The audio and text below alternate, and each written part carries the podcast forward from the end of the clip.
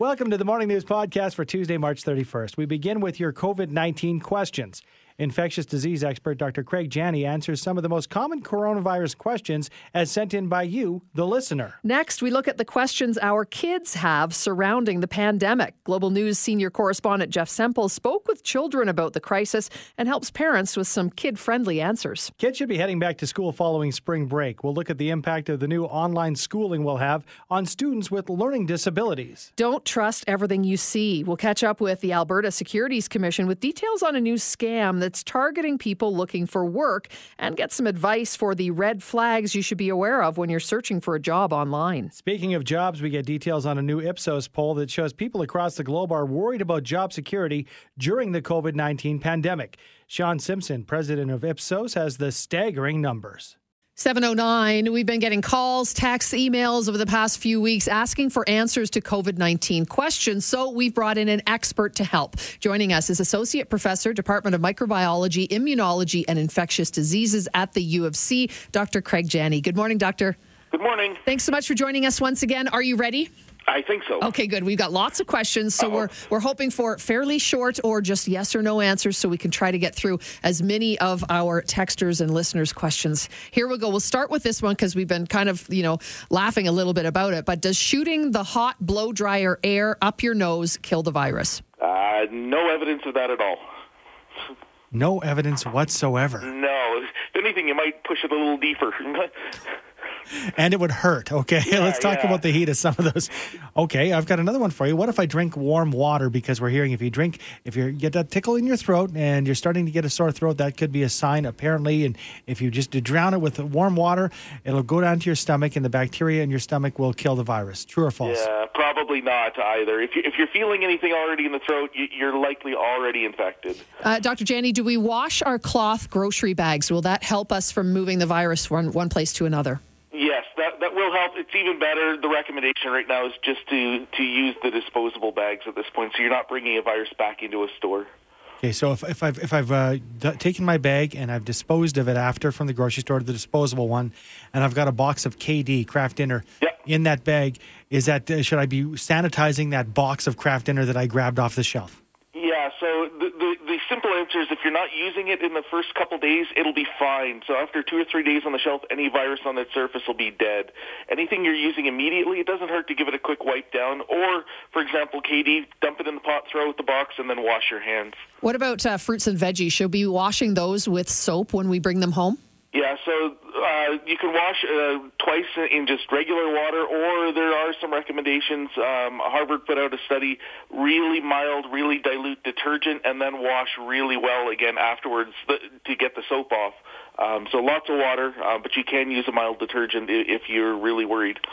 If I still have to leave the house for work, or I've been to the gas station or grocery store, and I come into the house and uh, you know the clothes that I'm wearing or were the ones I was wearing out. Well, hopefully I was wearing clothes when I was out and about. Should I change my clothes as soon as I get home? If you think you've been exposed, if you think there's a high risk that you you come in contact with contaminated surfaces, go ahead and wash them. We know that the virus is really susceptible to, to pretty much all soaps. So one quick wash, your clothes will be perfectly fine. If it's just everyday life, more washing your hands is important than washing the clothes. Uh, so dish soap, hand soap, both the same, both, will kill the virus. Yeah. So uh, keep in mind uh, you, you want to use something that's not damaging your hands either. You're going to be washing your hands a lot, so don't let them dry out. Don't let them get cracked. So you know, use a nice soap if possible. But the virus is really susceptible to all soaps. Here's one uh, from the texters. Uh, Hello, I just about died in 2009 from H1N1. I was airlifted to Foothills Hospital, put in an 18 day coma, suffered respiratory failure, double pneumonia, went through endless surgeries, and barely made it out alive. So, my question is Am I at risk of contracting the coronavirus? I have fully recovered from H1N1 and have been living my day to day life as a regular human being. Uh, it's really hard to say. Uh, if day-to-day life and fully recovered, uh, you're not in any other risk group, I, I would believe you'd be the same as anybody else in the public, but we still don't know enough about this virus, if there are certain people with genetic backgrounds that are more susceptible or not. Dr. Jenne, if someone with the virus on their hands makes me a sandwich or cooks food for me and touches the food, am I at risk when I eat it? So cooked food, probably not a sandwich. The real risk is not eating the virus, but touching something that they've touched. If they have virus and then you touch it and then touch your mouth, there is a chance of infection. So we are recommending if you get takeout anything like that to remove the outer wrapping, really for the cooked material, put it on your own plate, throw out the box, throw out the bag, and then wash your hands before eating. What if I microwave the food? Does that kill it? Looks like it, it will. We, we've not got direct evidence, but the virus is not uh, heat resistant. So if you're steaming things, boiling things, you know, getting it good and hot, the virus will be dead. Okay. Can I, uh, from the text line, can I shovel snow if I'm on the 14 day self quarantine? Uh, it's a great question. If you are on a self quarantine, then yes, uh, or self isolation.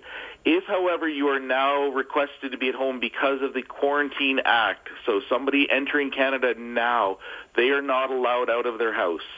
So you're not allowed to go for a walk. You're not allowed to be out where you could contact another person. So the quarantine is different than the self-isolation.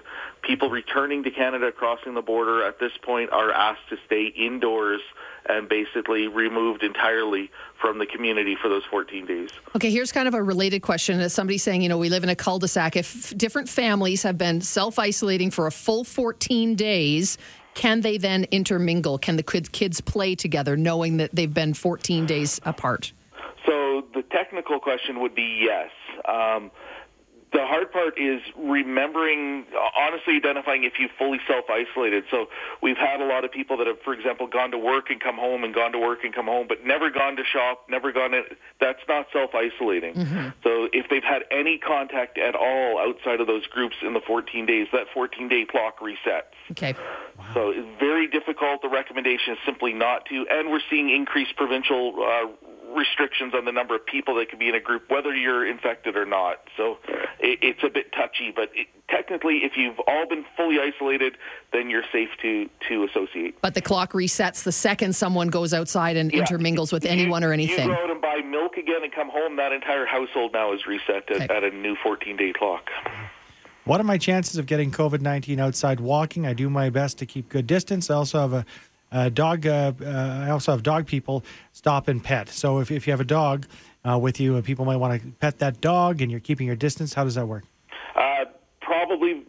Safe. We're encouraging people to get out and do exactly that. Go for a walk. Just maintain your social distance. There's no evidence yet that the dog can get infected and give that back to a person. So there are a couple of cases where it looks like pets have been infected, but we've never seen a pet give a, a, a human uh, the infection at this point. So I would say that that's very safe and uh, actually encouraged. Get out and go for a walk. Not in the mouth, not nor on the animal's fur. Yes, that's right. Okay. Okay, let's get another one here. If you only have one symptom, are you necessarily sick or do you always have to have all of them? So there is the uh, provincial assessment tool, and I went and just tried it a couple times, and it looks like for many of these symptoms, a single symptom is enough to recommend self-isolation. So, for example, a cough would on its own would be enough to recommend self-isolation. Dr. Jenne, uh, uh, questions keep coming in on the text line. Can we take a quick break and uh, steal you for sure, a couple more minutes? Of course. Excellent. Dr. Craig Jenne, infectious disease specialist. He'll be right back. 718, Dr. Craig Jenne remains with us. He is an associate professor at the Department of Microbiology, Immunology, and Infectious Diseases at the U of C. Thanks for sticking around with us. So many questions continue to roll in. So, another one for you Should we be wearing rubber gloves when we go out, like to the grocery store? Uh, so the, the evidence is, is actually quite weak that they're really protective. So you're never going to catch the virus through your hands. The, the risk is then you touch your face, and if you're wearing gloves and then still touch your face, uh, you've really defeated the purpose. There's also a risk of actually becoming uh, contaminated or, or infected if you take the gloves off improperly. So if you're not removing them well, uh, you'll still pick up the virus on your hands and if you touch your face. If you can avoid touching your face, then they, they can work. You can touch things. They're a little easier to clean. Uh, they're a reminder not to touch your face if you're aware of it. Um, so the camp is really missed, but they're by no means a, a silver bullet in protection. Plus, don't be a pig and drop them on the ground at the grocery yeah, that, store, right? Too, yeah. Okay. I've seen people wearing them from the gas station to the grocery store to this store, and it's yeah. like, well, you know. Okay, how can you tell the difference between COVID and allergies? Oh, that's a great question, and and unfortunately, with many of these respiratory problems, really tough to differentiate. The big thing with COVID is it will continue to get worse if you require medical care. So we actually believe there's a large number of people in the community that have really mild symptoms that, that might even just think something's up for two or three days and then fully recover. So in that case, they might have the, the, the virus, but they don't need treatment. Uh, if you have allergies, it can easily be confusing. However, if it progresses, if it gets worse, especially if you get hard to breathe and or cough, uh, scratchy throat, that's the time to seek help. Doctor, I have lots of people tell me, you know, you don't see coronavirus in countries that are really hot. So is there any truth to that? Can the virus live in hot or will it just die this summer when the weather warms up? Still learning. Right now, uh, the evidence I'm seeing is that it's going to take a lot to kill this off. So it might die in, in extreme summer climates, but we have seen this virus at, at the same point in time here in Canada, uh, in Australia, in northern Italy, in Spain, and in China. So it seems to be able to adjust to below zero to plus 26, 27 degrees Celsius. So it's really hard to say whether summer will slow it, but it doesn't look like it would be an absolute fire stop. If I'm walking down the grocery store aisle and somebody walks closely to me, uh, not the six feet apart, and I hold my breath, does that help? Uh, possibly. Uh, I mean, the, the, real risk is that we also know that six feet apart, if they're coughing, if they're sneezing, there will be virus in the air. Um, you know, it's going to be impossible to live life without passing somebody. Um, the best we can do is, is avoid it whenever possible and, and just minimize the risk of exposure. But I, I know exactly what they're saying. I've been uh, to pick up groceries, and, and yeah, it, it's impossible to to 100% maintain that six feet of separation. How do you know when you're cured of COVID 19? If you don't have symptoms after 14 days, can you still be contagious, and can you get it again? So the, the second part looks like you're at least protected from getting it again in the short term. We don't know how long this memory lasts, but it does look like people that have recovered have really good immune memory to this. Eh, maybe it's only for a year, maybe it's for five years. We don't know that yet, but we do believe that if you've had it, you cannot get it again right away. Um, you, how, do you know you're you're cured? Mm-hmm. Right now, provinces are using uh, the recommendation of uh, a fixed period of time. I believe it's ten days after the the the, the uh, end of symptoms. We haven't been testing people anymore based on that, simply because there are a lot of people recovering, and it's more important to use the test elsewhere. Um, but it does look like that after a number of days after infection, so you know up to a week or so, it's safe to then re-enter the community. Um, you may still have traces of virus, but you're not actively shedding. What effect does mouthwash have on the virus? Probably, I don't know. I haven't seen the studies on that. Probably very good at killing it okay. uh, in your mouth, but it's not going to save your nose or the back of your airways. Uh, okay. I'm hoping most people are not getting uh, mouthwash in their airways. Good question. Good answer. Okay, and just one quick last one. Are we running out of test kits, or do we have lots here in Canada? Lots here in Canada. I, I think really what what it's boiling down to is the value in individual testing is dropping. As this becomes established in our communities, there's a lot less question whether somebody has it or not. So if you have the symptoms, and we know that there's hundreds of cases in the community, we sort of go with the assumption you have it. We're reserving the test kits for people that have direct patient contact, that are in the hospital, or that really have a, a true question, underlying disease, something like that. For the healthy individual, we just assume that if you have the symptoms, there are so many cases now that you've got the disease. Thank you so much, Dr. Jenne. You answered so many questions. We really appreciate your time. I'm happy to help. Thank you so much. Dr. Craig Jenne is an associate prof at the microbiology, immunology, and infectious disease section at the U of C. Well, you know, earlier on the morning news, we answered uh, questions from adults about COVID 19, but this time around, we're going to get some help answering kids' questions about the virus.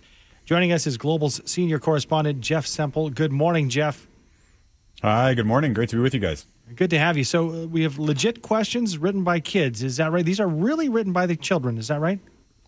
Oh yeah, they're written by the children, and actually, in most cases, they were videos sent in by the kids, so the parents couldn't try and sneak them in there. Yeah, so we got a lot of videos. Uh, pretty adorable stuff. And, you know, as, as any parent knows, kids ask a lot of questions, but often really good questions, Mm-hmm. questions that maybe mom or dad didn't think of or were too embarrassed to ask. So, uh, yeah, we got a few of those and uh, we put them to the experts. Okay, so shall we ask you the kids' questions and you're going to answer them for us? sure. Okay, yeah. good. Okay, well, Happy so to. curious about this one. The playground's closed, and I know kids are thinking this all over the place. Why am I not be able to play on the playgrounds? Why can't I go back to school?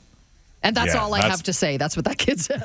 That's what that kid said. Yeah, I've heard that one. That's it. That's all I have to say. That's and he it. sort of signs off from there. Yeah. Uh, and that's, a, I mean, that's a great question. A common one, of course, because playgrounds, schools being closed right across the country. And of course, you know, we know that a lot of people are sick. We're trying to keep other people from getting sick too.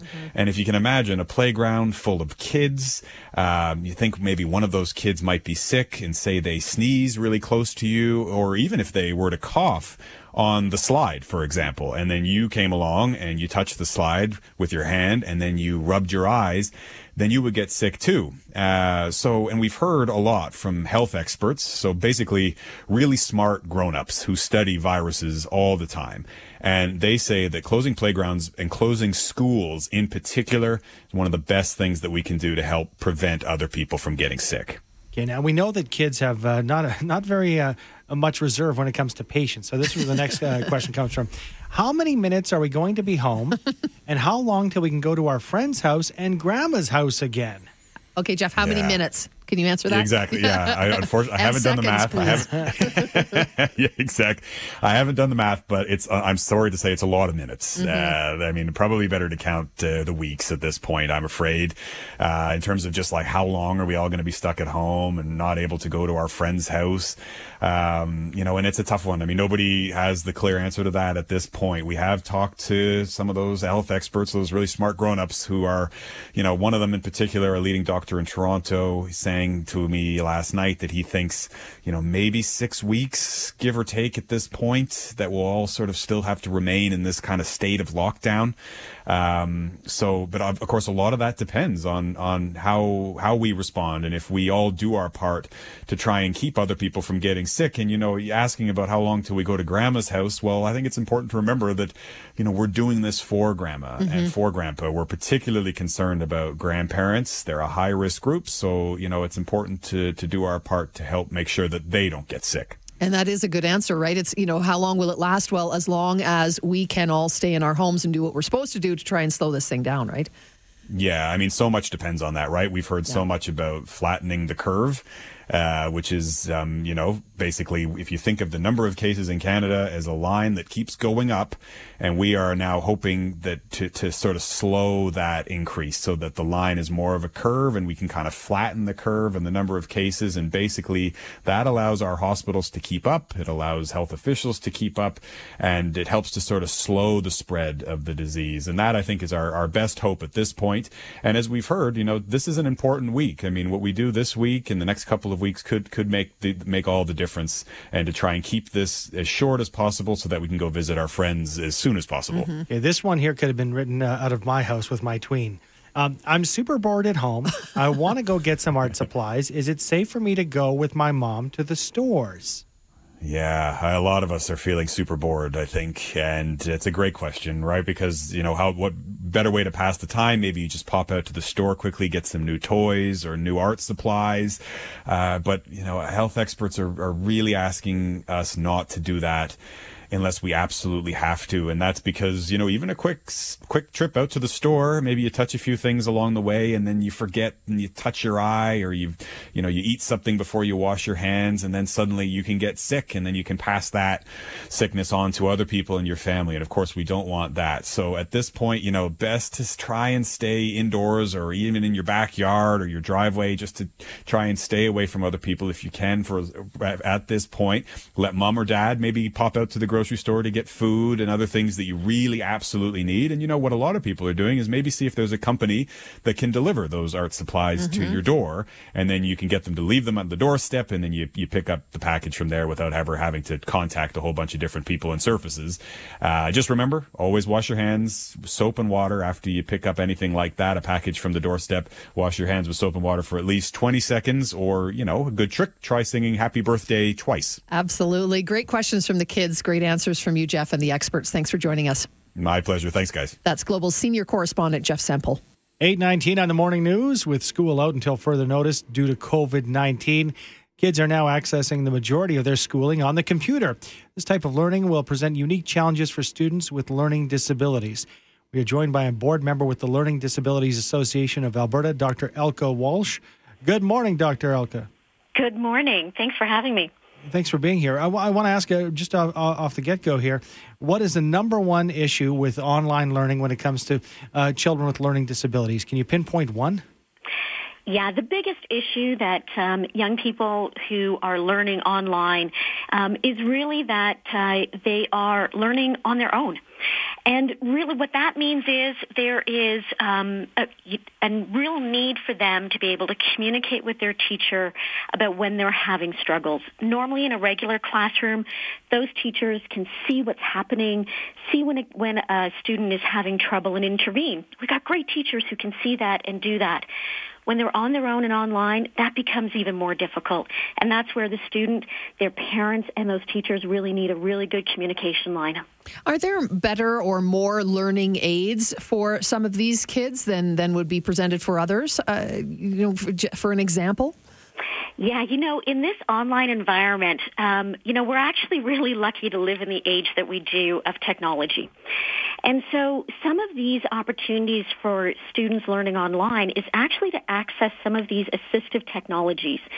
So, you know, with my own kids, we are using the Microsoft Immersive Reader, um, which helps them access the um, the written content, so it reads it back to them. There's also um, dictation tools that that the students can use to get their um, thoughts down um, without having to write it down if they have dyslexia, as an example.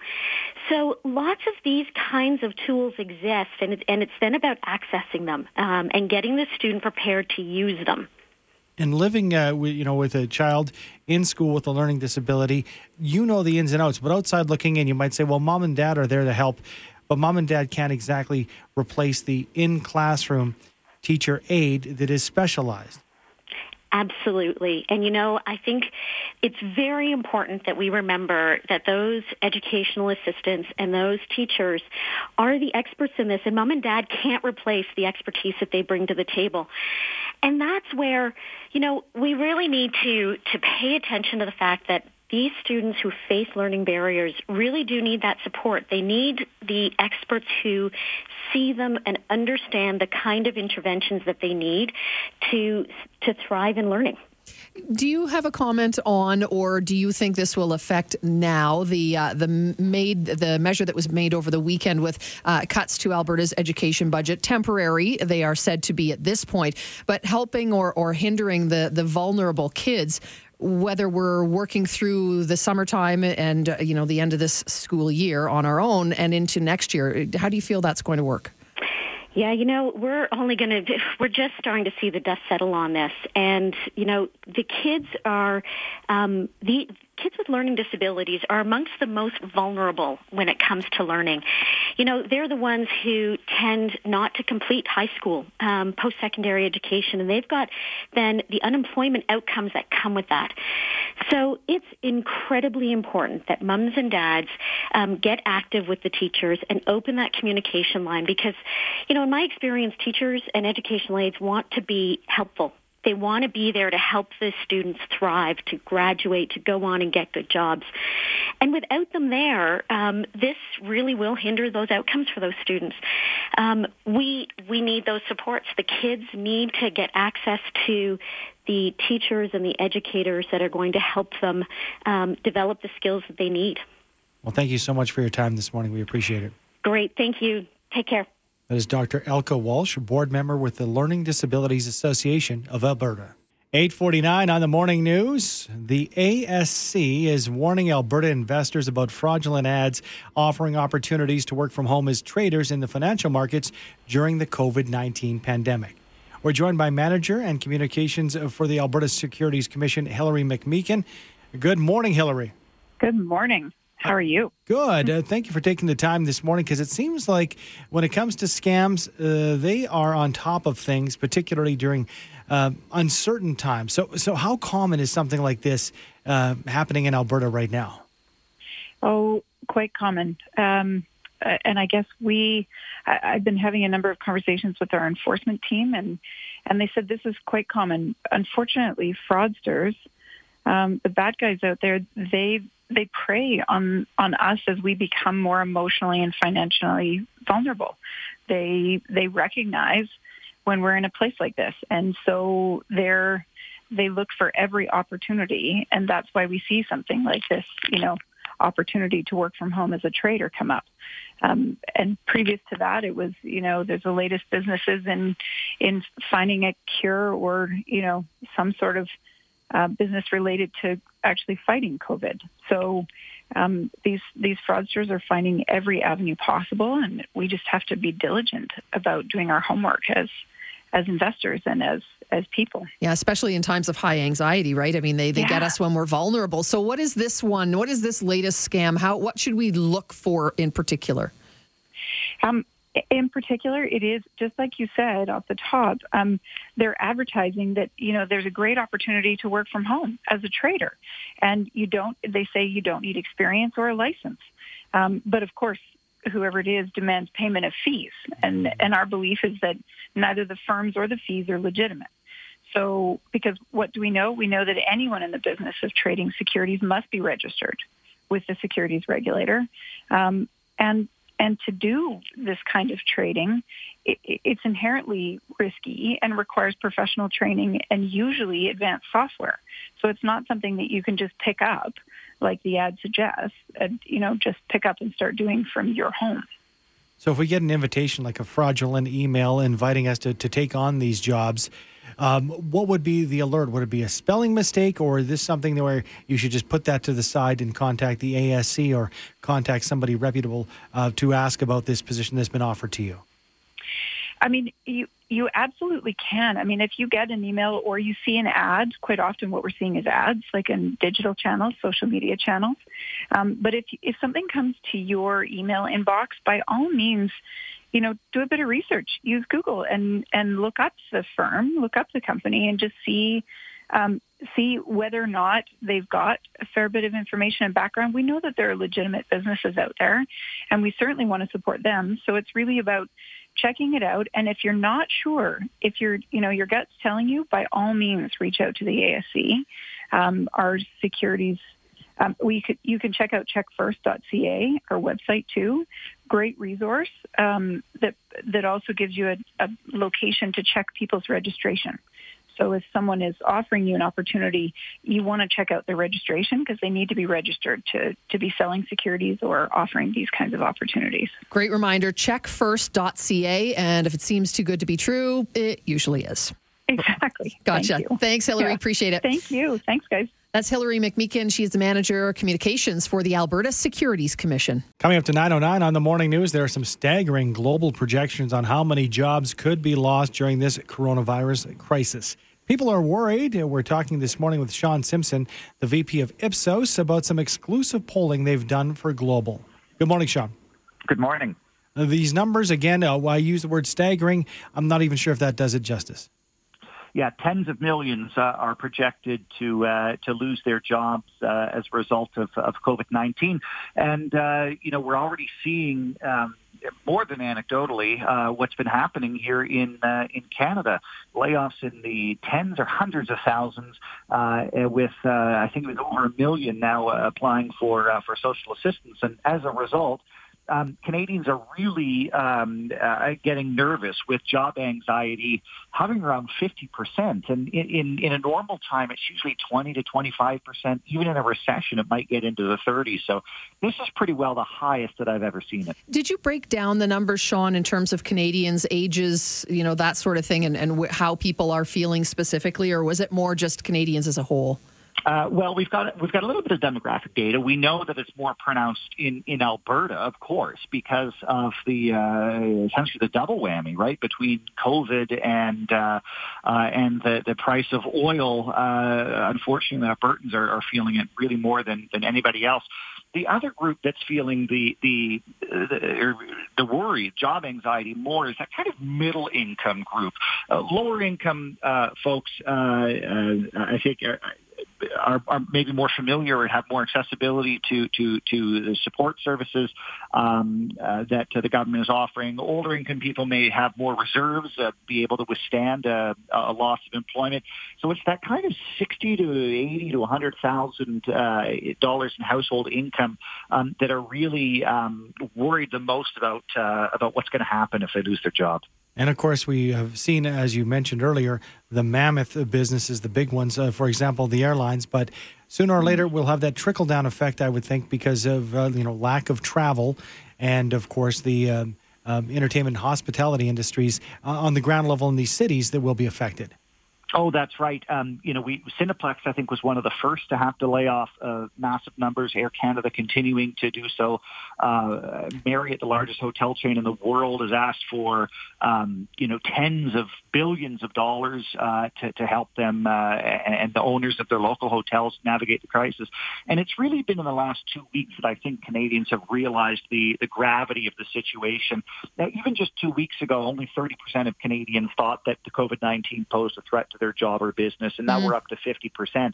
Um, you know, they've seen what's happened around them. They're feeling it personally, and now they're really starting to, to I, I think, panic a little bit what's really interesting is that Canada is actually one of the lower countries that, that we've measured. Job anxiety higher in places like Australia, France, Germany, Italy, of course, uh, uh, the United Kingdom.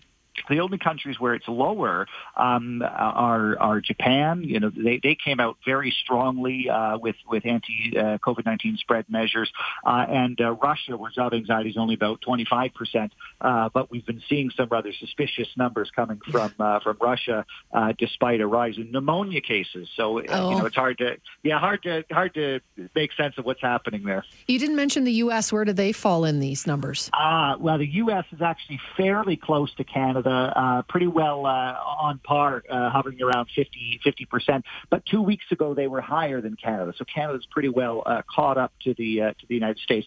And you know, the question itself is interesting because it's actually more than just job anxiety and a threat to one's own job but it's also threat to one's the, the business that they work at. So it, it's not just about losing their job, but whether or not if they are laid off, there will be a job to go back to. Uh, because I think a lot of businesses, particularly uh, smaller, maybe medium-sized businesses that you know can't, that don't have a lot of cash flow on hand, um, there's some concern that they won't be able to survive this at all. Something we touched on with Ipsos in the past couple of weeks is the busy time for you folks? I mean, I would think generally you have, you know, a handful of days or a couple of weeks to uh, get your numbers, your surveys out there and get some answers. But these things, uh, you could basically be doing a, a different poll every day, couldn't you?